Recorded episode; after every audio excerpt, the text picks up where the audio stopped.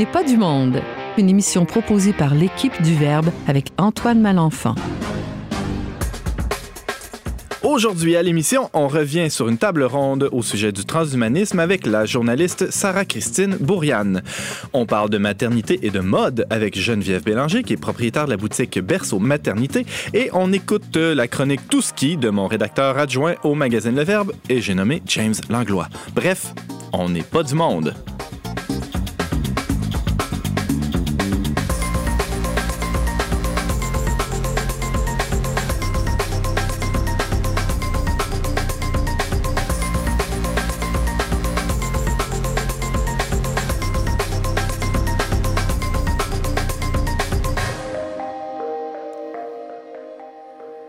Bonjour à tous, chers auditeurs, et bienvenue à votre magazine culturel catholique. Ici votre animateur Antoine Malenfant qui va être avec vous pendant la prochaine heure.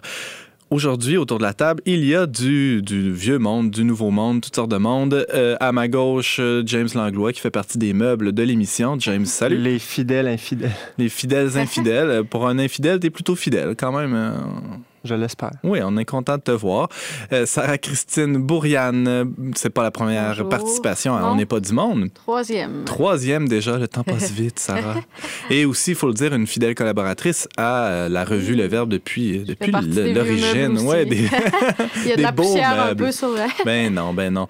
on est très content de t'accueillir à l'émission. Et une, une nouveauté, hein, une nouvelle une invitée, une, nouvelle invitée, on pourrait dire, à, à l'émission d'aujourd'hui, Geneviève Bélanger, euh, bonjour.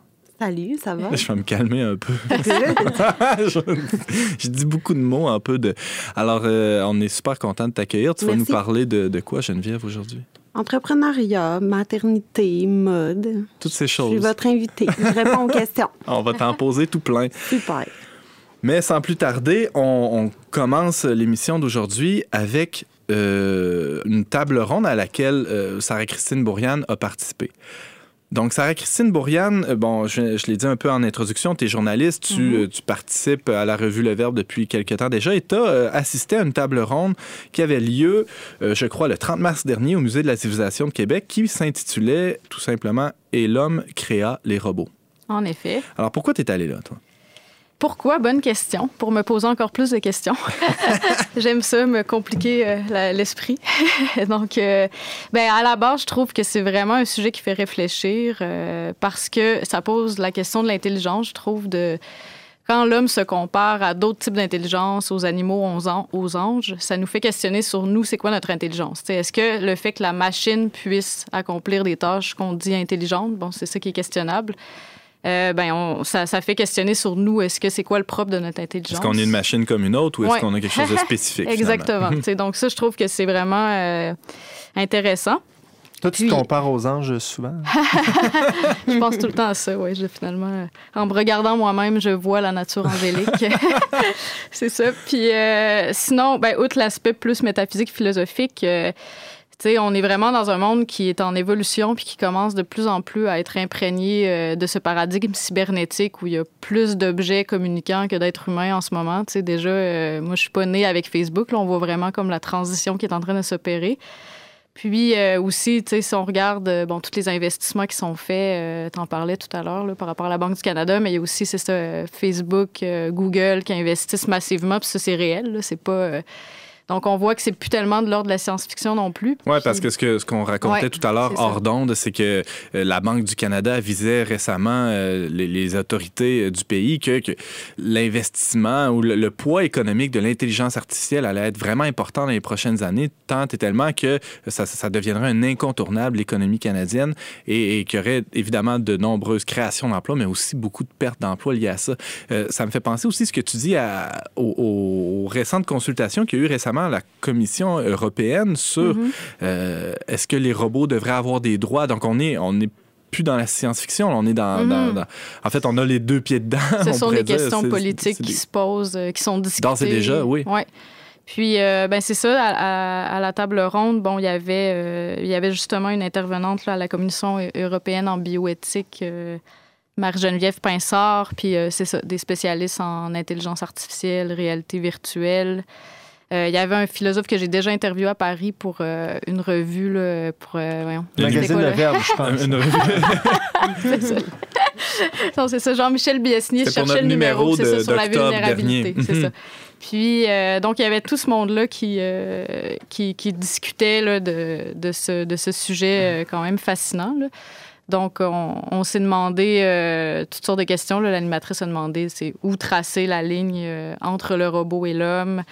Euh, quelle sera l'utilité de l'homme si les robots viennent à prendre euh, la place? Parce que c'est un peu ce qui est inquiétant là, dans le domaine du travail. De plus Évidemment. en plus, les robots euh, aspirent à, à effectuer des trav- des tra- un travail que, que finalement c'était réservé à l'homme de faire. Donc, c'est toutes ces questions-là. Est-ce qu'un jour l'homme va fusionner avec le robot? Donc, c'est très interpellant, là, de... puis questionnant. là. Donc, c'est un peu ce qui a été abordé euh, dans la table ronde. Au-delà des, questions qui auraient pu être soulevées, qui ont été soulevées de fait dans, cette table ronde-là, est-ce qu'il y a un- une espèce de point d'achoppement? Est-ce qu'il y a une ou des questions qui, qui font débat vraiment, où, où les gens s'entendent pas et, et que ça brasse un peu plus? Oui, donc, euh, ben, c'est ça. Il n'y a pas eu de, de bagarre. Là. non, non, OK. Il n'y a pas de robots policiers qui sont intervenus. Les gens sont pour- civilisés au musée de la civilisation. Hein? Oui, c'est ça. Donc, euh, bien évidemment, la question de l'intelligence, euh, on voit qu'on ne s'entendait pas nécessairement sur euh, c'est quoi la définition de l'intelligence? Bon, évidemment, c'est une question qui est, qui est débattue euh, euh, depuis longtemps par, euh, par des philosophes puis dans toute l'histoire de l'humanité. Mhm. Donc, c'est normal qu'on- que, que ce soit questionnant, mais euh, on voit vraiment à quel point on est dans un monde gouverné par, euh, je dirais, le langage la technique, euh, par le paradigme un peu technoscientifique. Donc, la réponse euh, à la question, c'est quoi une machine intelligente? Pourquoi on utilise le qualificatif intelligent Je pour pense à mon parler? téléphone intelligent. Exactement. L'est-il vraiment? Voiture intelligente. Mhm. Donc, euh, c'est tous des, des qualificatifs qui se multiplient comme ça. Donc, la réponse de Simon Lacoste-Julien, qui travaille en intelligence artificielle, il dit que dans le fond, c'est ça, l'intelligence, c'est un agent qui essaie d'atteindre des buts de manière efficace et qui a la capacité à résoudre euh, des problèmes. Donc, est-ce que nous, on se définit euh, comme étant intelligent sous, cette définition-là?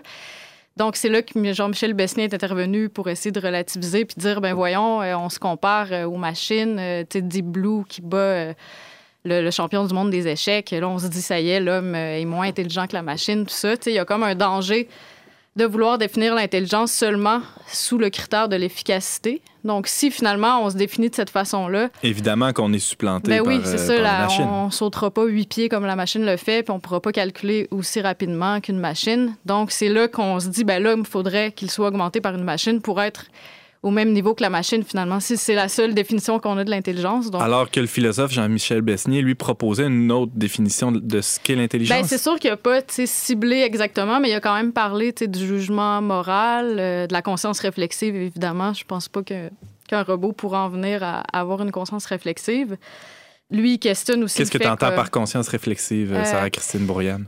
Ben, c'est de pouvoir être en mesure de dire je, puis d'être à l'extérieur de soi pour réaliser que que- qu'on est nous-mêmes. Réfléchir au fait qu'on est en train de réfléchir. Genre, c'est ça. Puis, donc, on n'est vraiment pas rendu là, tu euh, Mhm. au point de vue là, de l'évolution de l'intelligence artificielle.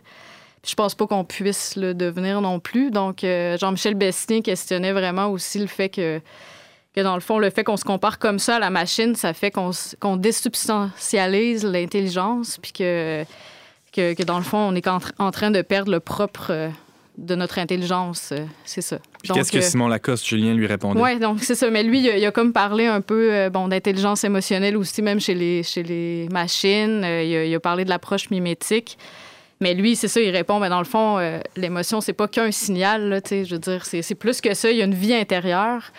Puis cette intériorité-là, tu sais, les anciens, les philosophes en parlaient, là, de l'immatérialité, en fait. Est-ce qu'on est seulement comme un seulement des, signaux euh, genre qui, sont, connectés à notre cerveau, puis on est plus que ça probablement. Donc, ça, il pointait vers justement la subjectivité. Puis moi, ça me faisait penser bon, à une citation de Bernanos euh, qui a écrit dans son livre La France contre les robots, euh, qui est un livre qui date. Donc, c'est comme un peu un, un prophète là, pour annoncer ce qui est en train de se passer maintenant. Donc, il dit que la civilisation moderne, en fait, c'est une conspiration universelle contre toute espèce de vie intérieure. Puis on voit que c'est un peu ce qui est en train de se passer avec euh, cet univers-là où on pense tout en fonction du scientisme puis du matérialisme. Dans ce que tu appelais un peu plus tôt le, le paradigme technoscientifique. Ouais, James? Je trouve que le- la problématique est un peu la même lorsqu'on vient pour parler des animaux. C'est-à-dire que souvent, les gens vont dire Ah, regarde, euh, le chien est intelligent parce que, je sais pas, il résout un problème ou il est capable d'apprendre des mots, tu sais. Ou... Mais ça, c'est des capacités que, je veux dire, qui sont propres euh, qui- euh, à, tout- à tous les vivants. D'une certaine manière, quand on veut définir vraiment l'intelligence humaine dans sa spécificité, moi, la définition la plus globale que, que j'en ai, c'est vraiment ce que les anciens appelaient la capacité à voir la vérité. Mhm. Donc, euh, À, la- à- à voir, en deux mots, à voir Ouais. la vérité. à voir la vérité avec, avec son intelligence. Lire au-dedans, c'est ça? C'est ça, lire au-dedans, guérir, lire ouais. au-dedans, d'être capable de comprendre Ouais. euh, un concept. Il y a une idée d'abstraction. On a parlé de conscience réflexive, c'est un peu ça. Donc, euh, il y a quelque chose du robot aussi. Tu sais, Descartes disait que l'animal était comme un, ro- Mhm. comme un robot bien huilé. Il parlait pas de robot, là, mais une machine bien huilée, là, ça rapporte un peu ça. Mhm. Geneviève. ce que tu dis, oui. Parce que, en fait, tu parles de vérité, mais juste la chercher. Un robot n'est pas capable de chercher la vérité, il n'est pas capable de se poser une question, puis dire je pars à la recherche de la vérité. Mhm. De même qu'un animal. là. Exactement. Donc, juste. Avant même de la là. voir, la, la- la quête en soi est Mais en fait- proprement humaine. Ben oui, Mhm. la quête de savoir qui je suis, vers où je vais, c'est se connaître, on vient au connais-toi toi-même. Mhm. L'existence, c'est que tu... ouais. Mhm, de réfléchir sur sa propre Exactement. existence. Puis, euh, mais ça me fait penser, James, euh, ce que tu soulèves, là, une intervention de, de Marc-Geneviève Pinsard. À un moment donné, elle n'est pas intervenue beaucoup, à beaucoup de reprises dans le débat, mais la fois où elle a parlé, je trouvais que c'était pertinent parce qu'elle elle s'est questionnée sur la façon dont on parle de nous-mêmes euh, par rapport aux robots. Puis elle dit ben pourquoi on est toujours en train de se comparer? Est-ce qu'on pourrait pas juste reconnaître qu'il y a une autre sorte d'intelligence, tu puis que nous on n'est pas, on n'a pas nécessairement cette intelligence là. Puis euh, comme par exemple quand on, on pense à nous-mêmes, euh, quand on se compare au robot, on se pense en termes fragmentés. On se dit ok ben là le robot danse comme ça, est-ce que nous on danse comme ça? Il bouge comme ça, est-ce qu'on bouge comme ça? Il calcule comme ça, est-ce qu'on calcule comme ça? Donc elle dit ben au fond ça ça nous révèle comment on se pense nous-mêmes, la façon dont on parle de nous par rapport au robot. Puis c'est comme si on voit vraiment à quel point l'homme, euh, il y a une mésestime pour lui-même. Parce que, puis Ouais. on voit à quel point il y a comme une vacuité anthropologique puis une, une perte philosophique. Euh, finalement, c'est ça. Donc, c'est extrêmement révélateur le discours qu'on a euh, par rapport au robot. D'ailleurs, j'imagine, vu le parcours professionnel de, de chaque intervenant, on suppose qu'il y a des visions anthropologiques, là, donc un- une conception de l'homme Ouais. littéralement qui était assez différente. euh, euh, ben, évidemment, autour de la question de la place des robots dans le monde. Peux-tu nous présenter c'était quoi ces, ces visions-là qu'il y avait autour de, de cette table ronde? Euh, je le rappelle pour, pour les auditeurs, là, c'est une table ronde à laquelle tu as participé ou tu as, assisté au Musée de la Civilisation le 30 mars dernier. Oui. Donc, euh, c'était assez drôle. là. Il y avait Denis Laurando qui a fait une série de remarques qui ont quand même fait réagir l'audience. là. Il y avait vraiment euh, l'homme en mésestime, comme je parlais tantôt. Il le voit complètement illimité, imparfait et inutile. Puis il disait comme ça, franchement, sans, du tout. euh, Donc, c'est ça, je vais, citer un peu euh, texto ce qu'il a dit. Donc, il a demandé donc, à quoi serons-nous utiles si le robot nous remplaçait? La question sous-entend que nous nous définissons comme étant utiles, mais sommes-nous vraiment utiles? Donc, lui, dans le fond, la manière dont il voit l'homme, euh, c'est qu'il il dit que c'est le résultat d'une évolution extrêmement lente. Donc, ça prend des, millions d'années, euh, voire des milliards d'années, afin d'arriver comme à l'homme. Puis il dit finalement, le robot, lui, c'est le fruit de la conception. En 3-4 ans, je peux faire un robot qui est plus performant que l'homme, qui est meilleur que l'homme. Là, il va dire que dans le fond, l'homme, comment il est fait, ben, c'est un système pour compenser une imperfection de système, puis un sous-système qui compense une imperfection de sous-système, puis genre plein de trucs qui compensent d'autres trucs qui marchent pas bien. c'est carrément ce qu'il dit. Puis après ça, je le cite encore, il dit c'est la pire des cochonneries de conception. Donc là, on était comme, OK. Donc c'était assez drôle. En là, parlant de l'humain, que- ça, ou du robot? En parlant de l'humain. Oh. Oui, et que la pire des cochonneries de conception, bon, c'est ça. Tu sais, je suis en train de me dire, là, l'homme est capable de créer un robot. Est-ce qu'un robot serait capable de créer un homme? Oui, c'est ça. Hein? Ben, c'est vrai, on est, cap- on est quand même au- intelligent. S'il si, trouve que le robot, c'est ça, c'est un être intelligent, ben, c'est- qui est le créateur du robot? C'est l'homme. là. En tout cas, c'est. Mais en même temps, sûrement. C'est ça l'affaire. Ça va sûrement venir un jour. on est capable nous-mêmes de les créer, mais. Mais Ouais. c'est sûr qu'on. Quand, quand on- moi, par, en tout cas, je parlais que ça me faisait peur. L'intelligence Mhm. artificielle, c'est que c'est ça. C'est que un robot, dans le fond, intelligent, il, tu sais, il apprend puis il devient plus performant. là. C'est vrai, ça va toujours en s'améliorer. C'est Exactement. C'est exponentiel. Si- dès qu'il apprend quelque Mhm. chose, il- ça, Ouais. ça roule. Là, fait Puis on parle de, de singularité, là, je voulais en parler plus loin, mais euh, c'est de, de dire qu'à un moment donné, euh, le robot pourrait en venir à s'auto-créer, dans le fond, des robots qui vont créer d'autres robots. qui mhm. vont, c'est déjà fait, dans le fond. Là. Puis, euh, mais là, ça atteindrait un tel rythme de croissance, dans le fond, qu'il y aurait juste un monde fait par les robots pour les robots. Les robots s'auto-créeraient tout seuls. Puis euh, mhm. c'est ça. Donc, pour revenir à ta question... Donc, c'est ça, là, il y avait cette vision-là. Ensuite, il y avait Simon Lacoste-Julien qui, lui, met, clairement l'espoir par rapport au salut de l'être humain dans la technologie. Donc, lui, c'est intéressant quand même son point, mais euh, il y a des limites à ça, je pense, parce qu'il va dire, au fond, bon, euh, ben, la, technologie va régler le problème de la famine, toutes sortes de problèmes qu'on aurait, mais il, dit aussi que dans le fond, les robots pourraient accomplir des tâches pénibles et des, des travails que l'homme veut pas faire. Puis finalement, l'homme serait libéré pour faire de la science, de l'art. Donc c'est un peu une vision utopique. Créer d'autres robots.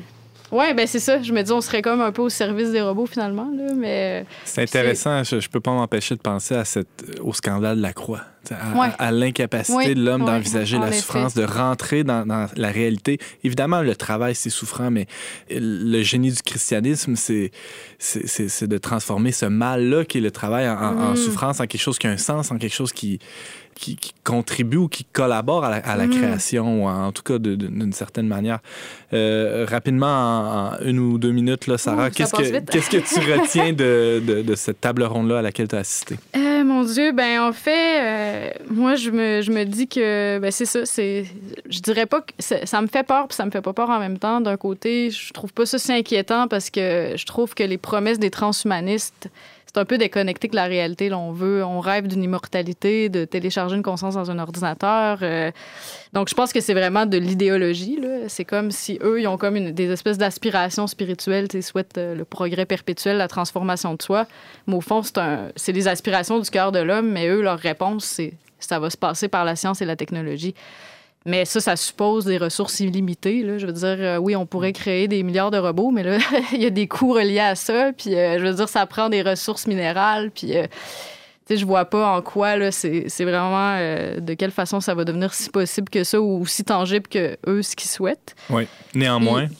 mais d'un autre côté, tu sais, je vois que c'est ça. On euh, j'avais lu, bon, c'est ça, la, pièce de Fabrice Adjadj, euh, Jeanne et, les post-humains. Puis euh, dans ça, c'est quand même troublant, là, parce que Fabrice Adjadj, j'ai dit, quand il a écrit ce livre-là, il a poussé d'un cran ou deux les tendances actuelles. Donc c'est là qu'on voit le désespoir dans lequel on est dans notre époque, à quel point on nie la chair, puis tout ça. Puis dans cette pièce-là, il fait vraiment, il met vraiment en lumière le clivage qui existe entre euh, Jeanne, qui, elle, veut vivre une expérience, vit une expérience spirituelle. Euh, elle découvre euh, dans le silence. elle entend, bon, un ange qui lui parle. Puis ça, parce que, dans le fond, tout le monde est comme interconnecté dans, dans un réseau tout le temps. Puis elle a fait comme cette expérience-là. De la vie intérieure. Oui, de la vie intérieure, mais personne comprend ce qu'elle vit, puis on, la questionne, puis elle parle de, du chant de l'oiseau, puis eux, ils lui répondent en parlant de l'oiseau que c'est ils parlent d'un oiseau numéroté, puis ils disent, ben, il y a telle, telle fonction biologique, puis dans le fond, euh, ils sont pas capables comme de sortir du, champ de la science pour parler. C'est comme, comme des ordinateurs, dans le fond, ils font juste comme... C'est un peu comme 1984. Donc, c'est ça, c'est ces tendances-là qui peuvent éventuellement s'actualiser. Puis je pense que le chrétien, ben, on a cette mission de rappeler qu'il y a une vie intérieure. Le, christianisme, qui, rappelons-le, est une religion de l'incarnation ben oui, en plus, la chair. Donc, on est d'autant plus, d'autant plus des prophètes en ce monde où on veut nier cette... Euh, ouais. Alors, Sarah-Christine Bourriane, tu nous parlais de transhumanisme et d'une table ronde à laquelle tu as assisté euh, dans les dernières semaines à Québec. On peut te lire, lire ton entrevue aussi avec Jean-Michel Besnier dans le numéro d'octobre du magazine Le Verbe euh, d'octobre dernier. On peut lire ça en ligne aussi à le en tapant ton nom et plusieurs autres textes aussi. Merci beaucoup d'avoir été avec nous. Merci.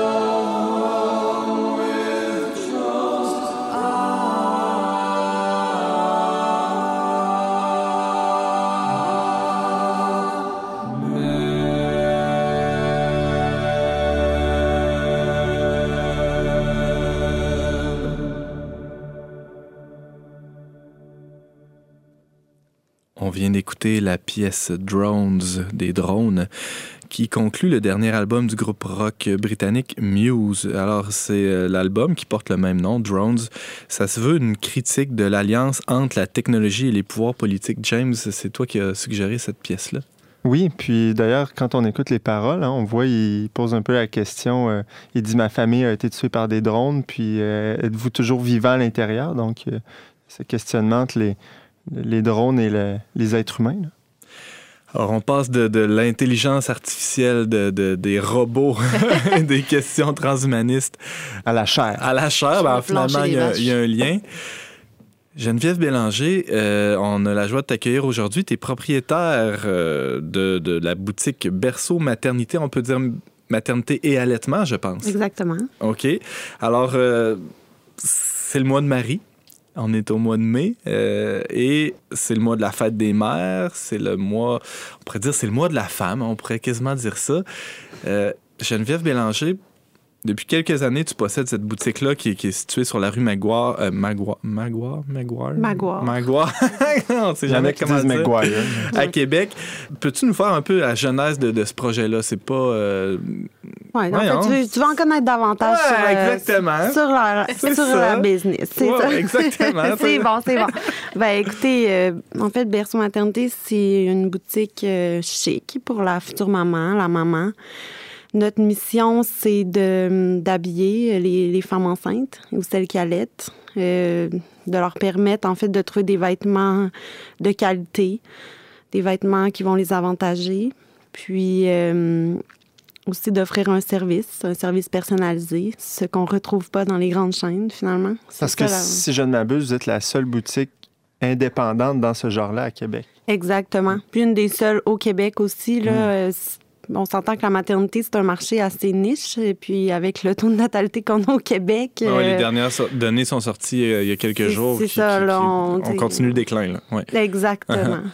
Et euh, tu, viens de dire des, vêtements qui mettent à, leur avantage. Je peux pas m'empêcher de penser, j'espère que ma mère nous écoute pas présentement, mais aux robes de maternité que, que ma mère ou que nos mères, on pourrait y aller d'une manière plus générale, portaient il y a là 25, 30 ans. On peut reculer un peu plus aussi à une époque même si on recule jusqu'à il y a 40 ans, où la, la, était pratiquement cachée. Euh, mhm. il, y a, un historique derrière ça. C'est assez. Euh, il y a eu une petite révolution dans, dans, le domaine, non? Oui, mais en même temps, c'est grâce à ces femmes-là qui se sont un peu euh, tannées.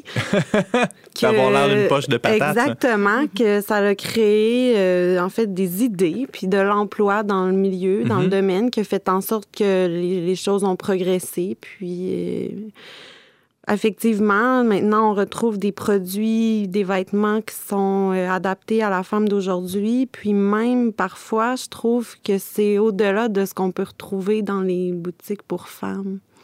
Ce que je veux dire, c'est que, par exemple, chez Berceau Maternité, j'ai des collections que moi, j'appelle hybrides parce qu'ils font pour la maternité, mais ils font aussi pour le après.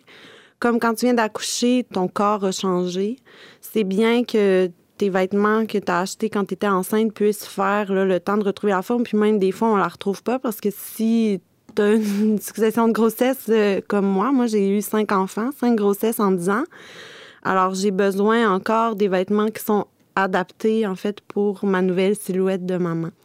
Alors voilà. Tu parlais d'emplois de, qui ont été créés. Là. En fait, il y, a eu un, il y a eu un mouvement dans, dans le milieu de la mode et je pense que tu as des produits québécois, beaucoup quand même dans, ta boutique. Ça, fait partie de ce mouvement-là qu'il y, a eu dans les dernières années. Il y a eu des gens, des, jeunes, des entrepreneurs, des, femmes, beaucoup, je pense, qui, ont décidé de mettre l'épaule à la roue puis de se dire, nous, on va, créer spécialement pour, euh, pour ces femmes-là. Ah, il le fallait. les femmes ont besoin de... Créer des vêtements, des produits qui sont adaptés à leurs besoins c'est vital. Qu'est-ce que tu veux dire adapté? Est-ce que c'est parce que les vêtements étaient pas faits pour la vie quotidienne, il, manquait d'élasticité des fois, ça, ça, représente quoi? Le aussi a beaucoup évolué. Là, c'est pas juste nécessairement au niveau des patrons ou du style, mais les textiles utilisés ont beaucoup évolué. Là. Puis moi, euh, j'achète beaucoup des tissus qui sont euh, certifiés euh, biologiques. Donc, euh, c'est des produits qui durent, qui ont une durée de vie là, assez, assez bonne parce que je suis pour l'achat intelligent, je suis pour l'achat durable. Je trouve que c'est important d'offrir cette gamme de produits-là aux mères. Puis des fois, comme par exemple ta femme. pour ne pas la nommer. pour ne pas la nommer. Euh, ils vont porter des vêtements pas pour seulement une grossesse. Alors, c'est intéressant d'acheter des choses qu'ils peuvent faire pour plusieurs grossesses, que c'est durable. Puis même si c'est pas pour leur propre grossesse, ça peut se prêter aussi à une amie ou à, une cousine, à une copine. Oui, ouais, je pense que la majorité des femmes se prêtent leurs vêtements, c'est commun. Ou entre sœurs. entre sœurs, c'est vrai. Au-delà du projet strictement entrepreneurial, en fait, euh, je, je, pense pas que tu l'as dit, mais ça fait combien de temps que tu es, impliqué là-dedans? Euh, je ben poserai ma question après. Oui, il n'y a pas de problème. En fait, euh, la boutique existe depuis 2006 sur l'avenue Maguire. Moi, j'ai commencé à travailler là en 2008, puis j'ai pris les rênes de l'entreprise en 2011 parce que la fondatrice euh, avait d'autres projets. Mhm. Puis, euh, alors moi, euh, j'ai dit à mon mari, ah, on pourrait regarder ça. elle a l'air plus trop intéressée. Fait que mon mari a regardé ça avec moi, puis on a vu que c'était un projet qui était rentable. Alors on s'est lancé dans cette aventure. À ce moment-là, j'avais seulement deux enfants. Maintenant, j'en ai cinq. disons que c'est un petit peu plus euh, compliqué, là, mais... Comment ça se passe, la conciliation travail-famille, comme mm. quand on est une, jeune mère, entrepreneur, etc.? Pour moi, ça se passe bien, mais c'est sûr qu'il y a des défis, là. Euh, faut pas se le cacher. Euh, j'allais parler avec ta question juste avant. Oui, oui, oui. c'est qu'en en fait, j'ai développé le, la vente en ligne. Mm. Donc, euh, chez Berceau, on est déjà rendu à notre deuxième site transactionnel. On était dans les premiers au Québec à faire de la vente en ligne parce que notre clientèle était tellement un peu partout au Québec. Dans le fond, on n'avait comme pas le choix, mais on s'est rendu compte qu'on avait vraiment développé une expertise là, euh, parce que chez Berceau, on a un blog depuis 2013, euh, une, page Facebook depuis euh, que ça existe.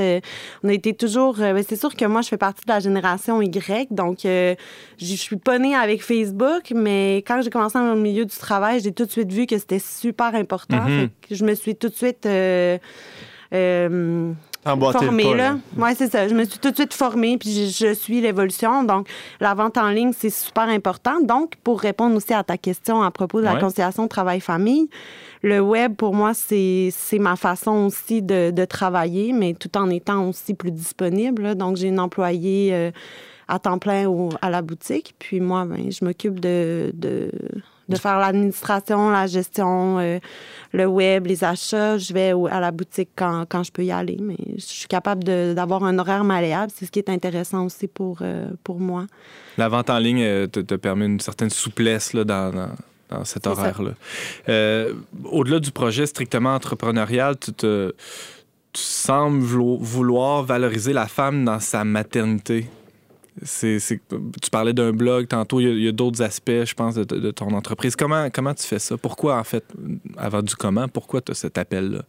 Parce que j'ai constaté que la maternité, c'est, c'est, la vie, là. En fait, c'est comme si la femme euh, rendait... Euh, euh, rendait sa nature un peu. Là, c'est dans la nature de la femme d'avoir des enfants.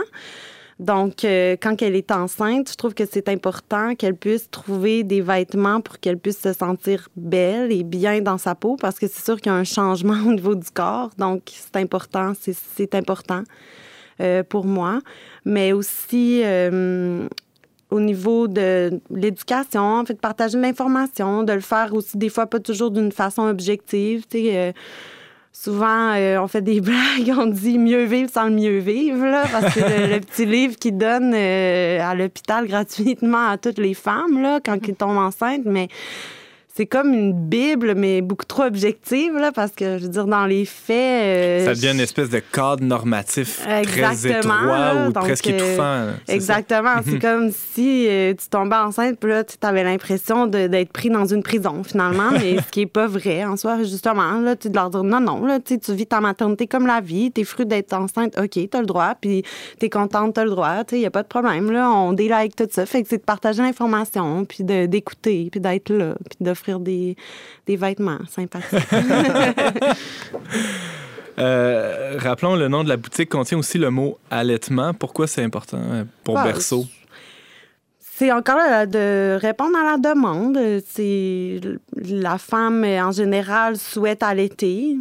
Donc, euh, il faut qu'il y ait des, des vêtements adaptés pour ça, soutien-gorge allaitement, des vêtements qui, qui ont des ouvertures euh, prévues pour euh, allaiter en toute discrétion. Là. C'est pas toutes les femmes qui sont à l'aise là, d'allaiter euh, Ouvertement. ouvertement. non, mais dans le sens de, de, Ouais. se montrer, de se dénuder là, en public. Alors, euh, il y a vraiment des choses vraiment cool qui se font de, de plus en plus. Puis, euh, j'ai que de bons commentaires pour ça. C'est c'est génial, là, vraiment. Ça, on sait qu'on parle de maternité, allaitement. On sait que au Québec, peut-être plus précisément, dans les dernières années, il y a beaucoup de sorties publiques pour encourager, valoriser davantage euh, l'allaitement, même en public, là, chez les femmes, qui était un peu comme tabou. Les gens, ça dérange des personnes aussi. Donc, euh, ça, Ah, ça- effectivement. faut socialement, même des entreprises puissent en parler ouvertement. Puis- Ben, en fait, je pense que la femme, il faut qu'elle sente juste de, En fait, faut qu'elle soit capable de, de le faire comme elle veut. Mm. Puis, écoute, si elle est à l'aise d'être vraiment dénudée euh, devant tout le monde, écoute, moi, je me dis, ben, c'est à elle de dealer avec ça, là, mais moi, je le suis moins. Alors, je me suis dit que ce serait une belle façon de- d'encourager l'allaitement que d'offrir des vêtements adaptés pour ça. Puis, je suis pas la seule. Il y a plusieurs marques partout dans le monde qui vendent des vêtements d'allaitement aussi, d'autres boutiques là, à l'international. Puis c'est une tendance qui est très forte. Là. Les femmes euh, sont très contentes de pouvoir se procurer des vêtements adaptés pour ça. Geneviève Bélanger, euh, propriétaire chez Berceau Maternité, euh, tu fais aussi partie d'un organisme à but non- lucratif dans la région de Québec qui s'appelle Femmes en affaires de la capitale nationale. Euh, semble-t-il que ça cherche à promouvoir la culture entrepreneuriale chez euh, les femmes, hein, le nom le dit. Peux-tu nous en dire un peu plus sur cet organisme-là?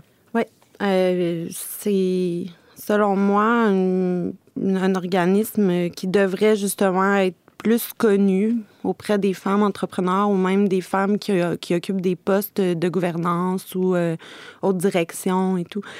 C'est une façon pour la femme de, de sociabiliser, mais aussi de, d'aller chercher de l'information facilement. Puis entre femmes, c'est sûr que des fois, c'est plus facilitant parce qu'on a comme le, le, côté euh, partage, euh, le côté aussi maman. Il y en a qui sont pas mamans, mais tu il y a une synergie là qui est intéressante justement pour nous aider à trouver des réponses euh, à différentes problématiques qu'on retrouve dans, dans notre entreprise ou dans notre façon de gérer euh, les employés ou toutes les sphères là, du travail là, pour une femme comme, comme moi. Alors, j'aime beaucoup. Puis, euh, c'est sûr que, bon, il- parfois, il y, a, il y a des discours euh, plus féministes que, que d'autres. Moi, je trouve ça très bien parce que, justement, ça permet aux femmes de, de s'exprimer puis d'être capables de développer leur opinion sur la question. Puis, c'est louable. Est-ce qu'il y a des hommes qui participent? Euh, oui, en fait, il y a beaucoup d'hommes qui se présentent, euh, des conjoints, puis euh, les hommes sont toujours invités là, à participer. Il y en a qui viennent, des fois ils viennent pas. Mais comme je sais que moi, mon mari, c'est pas quelque chose tant qui l'intéresse. Mais il serait le bienvenu, c'est intéressant Oui, quand même. oui, oui, Mhm. ben oui, c'est sûr. Là, Tu sais, on n'est pas dans un, dans un féminisme, euh, en fait, euh, à bas les hommes. Là. ça aurait été drôle, ça aurait été contradictoire. oui, exactement. là. Non, non, c'est c'est juste, dans le fond, je- moi, personnellement, je suis pas à l'aise de- d'aller dans un milieu dans un milieu que d'hommes. Puis en tant qu'entrepreneur, femme, mère, euh, je me sens pas à l'aise Les d'aller... chambres de commerce, ça ressemble beaucoup à ça c'est ça, d'aller poser des hein. questions, tu sais, d'aller vers un homme, puis de poser des questions. Tu sais, je veux pas non plus qu'il pense que dans le milieu de travail, tu sais, t'es mieux des fois rester comme plutôt éloigné. Tu veux pas trop t'approcher parce que en même temps, moi, je le vois comme je sais pas comment le dire, mais je veux pas que l'homme pense que je veux le cruiser. Une là. Exactement, c'est ça. J'aime mieux, personnellement, travailler avec des femmes parce que je me sens comme plus à l'aise. Puis là, je parle de moi, là. C'est vraiment personnel. là. Alors, euh, c'est ça. C'est ce que je retrouve dans ce groupe-là. Puis ce que je trouve bien aussi, c'est que je le sais que de plus en plus, on, on, pr- on fait des... euh, On devient aussi, avec Femmes en Affaires, euh, ambassadrice de certains organismes, comme par exemple le Monastère des Augustines. On devient ambassadrice, euh, on va faire des événements là-bas. Donc, c'est super intéressant aussi parce qu'il y a une synergie aussi qui se déploie là, à l'extérieur du groupe. Là. Ça serait quoi les conseils que tu donnerais à des femmes qui veulent se, se lancer en affaires? Euh, en une minute. Oui, OK. Alors, euh, je pourrais dire, euh, connais-toi toi-même, mise sur tes compétences. Euh, tu peux pas tout faire. C'est sûr qu'il faut focuser. Puis, il faut être sûr aussi que l'entreprise a un bon potentiel de rentabilité ce que je disais aussi quand je répondais dans ma tête à cette question-là, c'est sinon on travaille pour un organisme à but non lucratif comme une bonne employée parce qu'on a besoin de bons employés mm. ou euh, c'est pas mal ça. Là, dans le fond, euh, je pense je valorise le travail pour la femme, puis qu'elle trouve euh, ce qu'elle aime faire. Puis si elle aime mieux rester à la maison avec ses enfants, ben c'est aussi vraiment une belle mission. C'est ça que je dis, à chacune sa mission. Je peux pas m'empêcher de penser à ce que disait Jean-Paul II hein, dans, dans, ses encycliques sur la femme. La femme, évidemment, elle est, elle est appelée à être l'âme du foyer, mais aussi elle, peut et elle doit avoir un rôle à jouer dans la société. Ça peut être comme femme d'affaires, comme politicienne, comme il y a toutes sortes de, de, façons de contribuer à, à la vie commune. Euh, donc, tu en, en, es un bel exemple, Geneviève Bélanger. C'est quoi vos projets d'avenir à Berceau? Dans les prochains ben, mois? En, ce moment, je suis beaucoup à développer le web, euh, le faire connaître, puis aussi euh, éduquer les gens sur euh, la question du acheter moins, acheter mieux. Hmm. La qualité des vêtements, c'est important. En fait, toutes ces choses-là, c'est sur quoi je travaille. Puis pour l'expansion physique, en ce moment, c'est pas possible parce que j'ai cinq jeunes enfants. Donc, c'est ça. Je me concentre sur le web, c'est super. Geneviève Bélanger, tu nous parlais de maternité, d'entrepreneuriat et aussi nécessairement de, ta boutique euh, qui s'appelle Berceau Maternité et Allaitement. On peut en lire davantage sur le site berceau.ca ou aller te rendre visite sur la rue Maguire à Québec. Merci beaucoup d'avoir été avec nous. Merci à vous. Passez une belle journée. Merci. Alors, on va aller écouter la chanteuse française Camille avec une chanson qui sera disponible sur son prochain album qui s'intitule Oui, qui sortira le 2 juin prochain. Et oui, oui, ça s'intitule Oui. Et la chanson s'intitule Fontaine de lait. Et le texte traduit les fluides de l'amour, de l'amour maternel qui tend vers l'amour inconditionnel.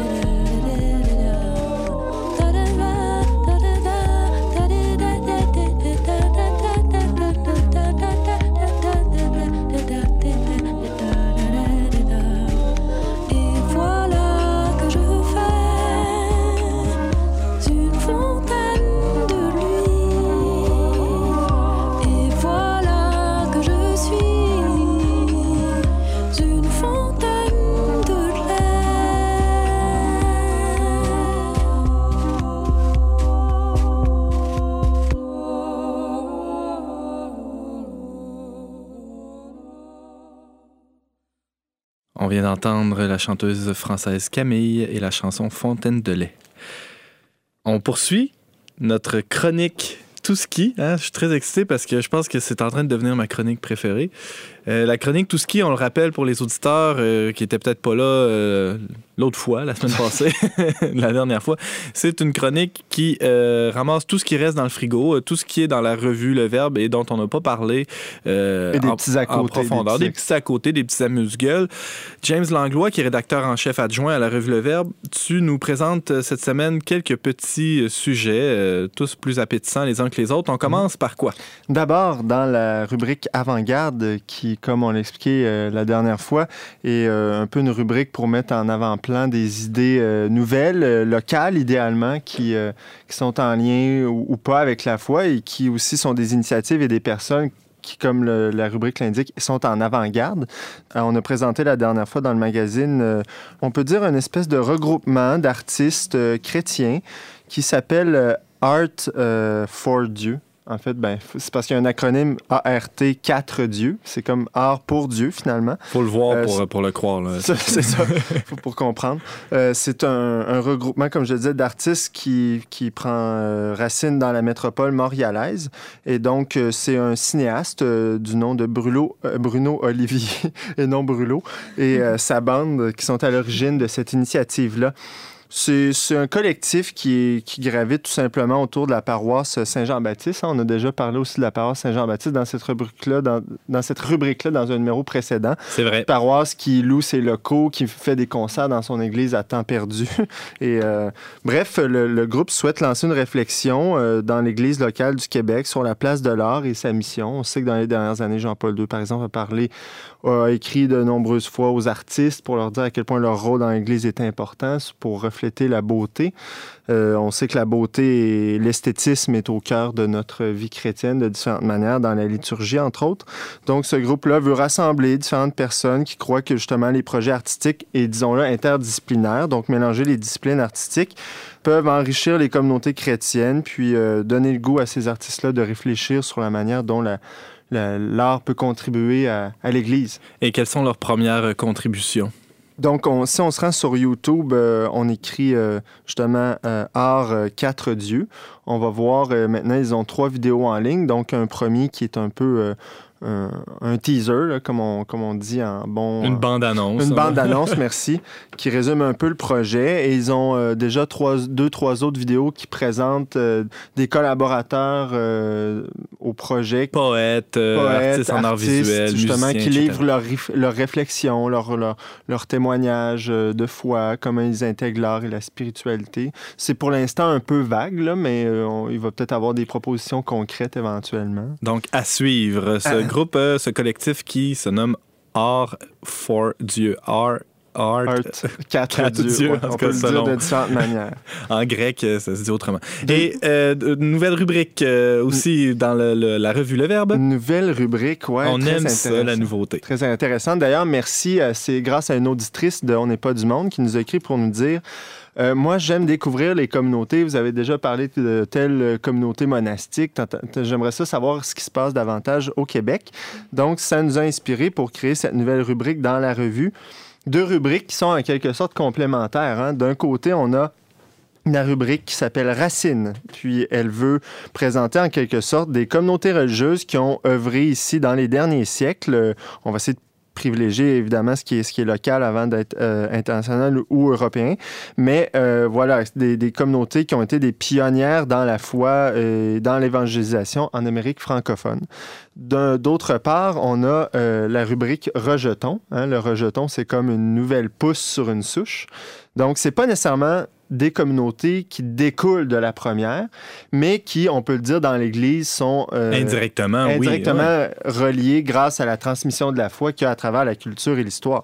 Donc, la rubrique Rocheton, c'est des jeunes mouvements ou des communautés, euh, des nouvelles réalités ecclésiales qui ont, euh, qui ont surgi suite à Vatican II. On sait qu'il y a toutes sortes de formes de, de communautés, que ce soit religieuses ou non, hein, avec divers charismes qui sont nés à la suite du Concile.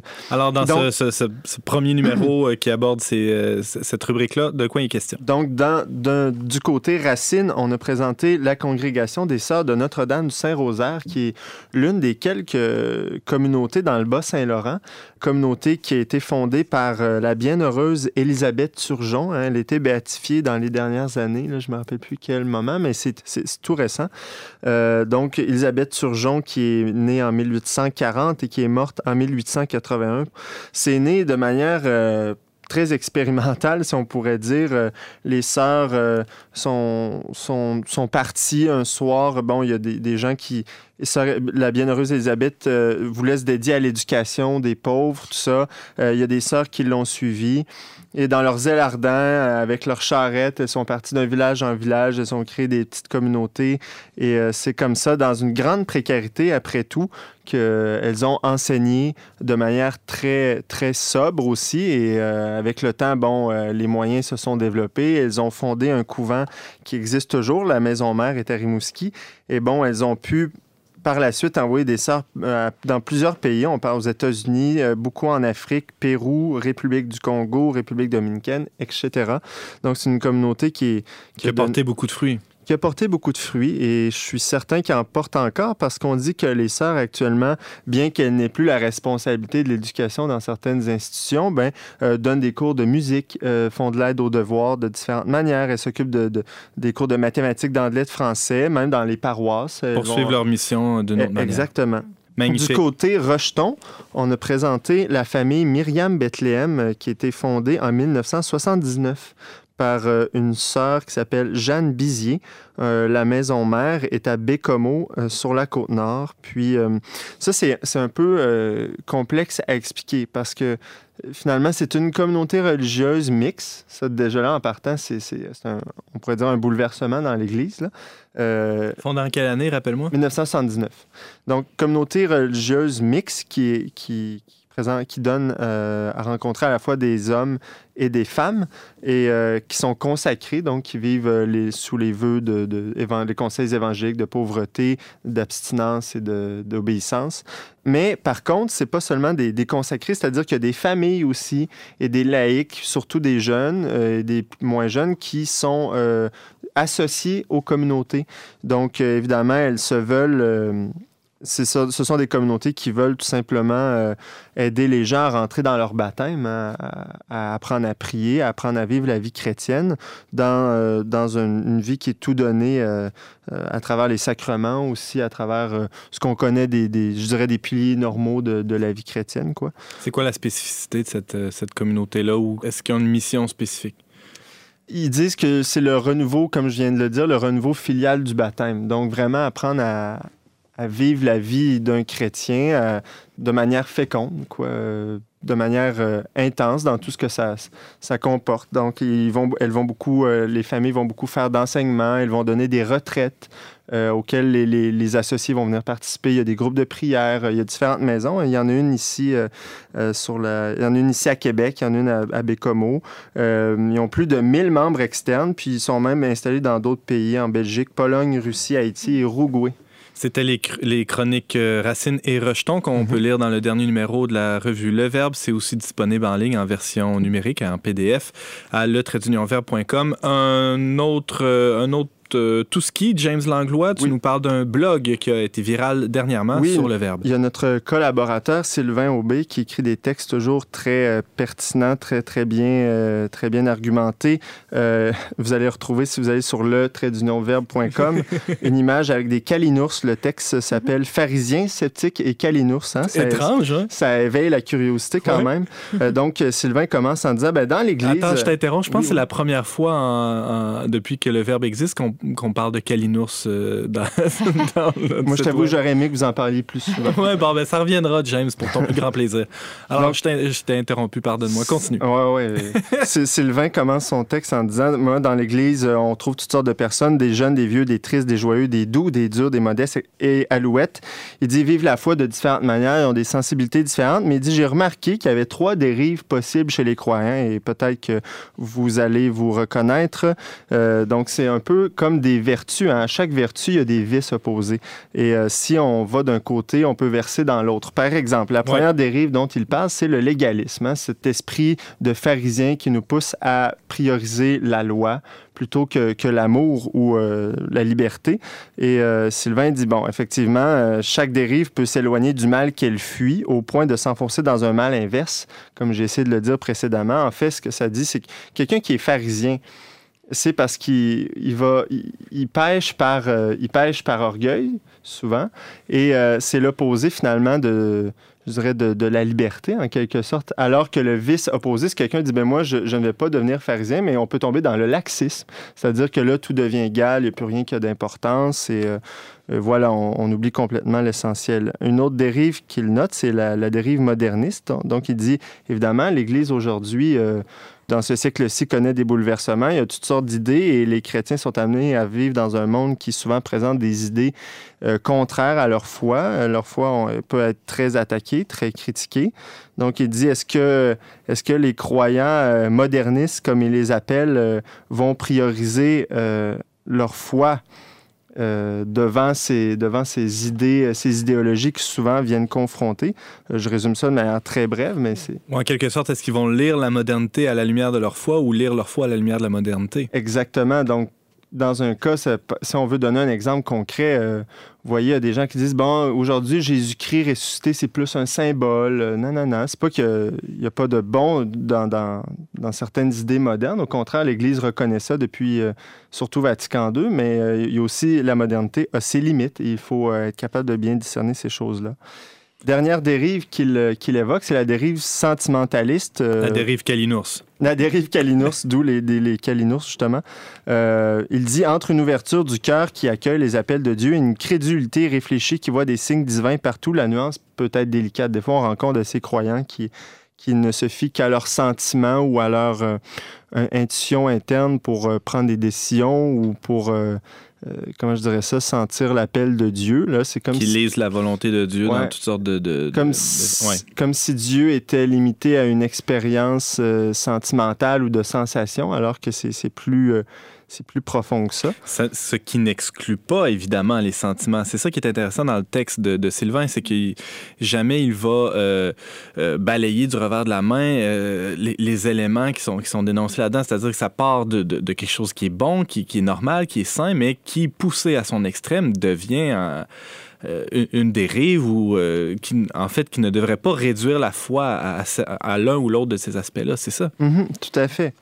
Euh, je vous donne, euh, je vous en dis pas plus. Allez lire le texte. Euh, ce n'était qu'une manière de vous mettre l'eau à la bouche. Magnifique. En 30 secondes, le saint du jour. Ah oui, le saint du jour, le 2 mai, on célèbre Saint Athanase, hein, qui est un grand-père de l'Église. Un grand-père de l'Église? Oui, c'est vrai. Un grand-père. Ah, je voulais dire, je dire, OK, je vais résumer ça en disant, c'est un père de l'Église très célèbre. Très grand. très grand dans ce sens-là, même que Grégoire de Naziance, qui est un autre père de l'Église, euh, le surnommé la colonne de l'Église parce que au concile de Nicée en 325, Athanase était devenu évêque d'Alexandrie et c'est lui, d'une certaine manière, qui a convoqué le concile pour répondre à la crise arienne. Arien était un, ce qu'on appelle un hérétique, c'est-à-dire qu'il proposait une interprétation euh, de la foi qui était euh, qui était pas conforme euh, aux, données révélées. Donc, il disait que le Christ, le Verbe, n'était était une créature entre Dieu et l'homme. Il n'était pas à la fois Dieu et l'homme totalement. Et euh, donc, Athanase a répondu, il a écrit un grand traité à ce sujet-là, mais un des livres euh, qu'on lui reconnaît le plus célèbre, c'est sa biographie d'Antoine, le, père du désert, Antoine. Donc, c'est ce qui a contribué à répandre l'esprit monastique euh, en Orient et en Occident. Et d'ailleurs, Antoine est un de ses grands amis. Je vous invite à aller lire cette biographie qui est très inspirante. James Langlois, tu nous présentais ta chronique Tout ski de cette semaine. Rappelons que tu es mon rédacteur en chef adjoint à la revue Le Verbe. On peut aussi te lire sur le blog le tradeunionverbe.com.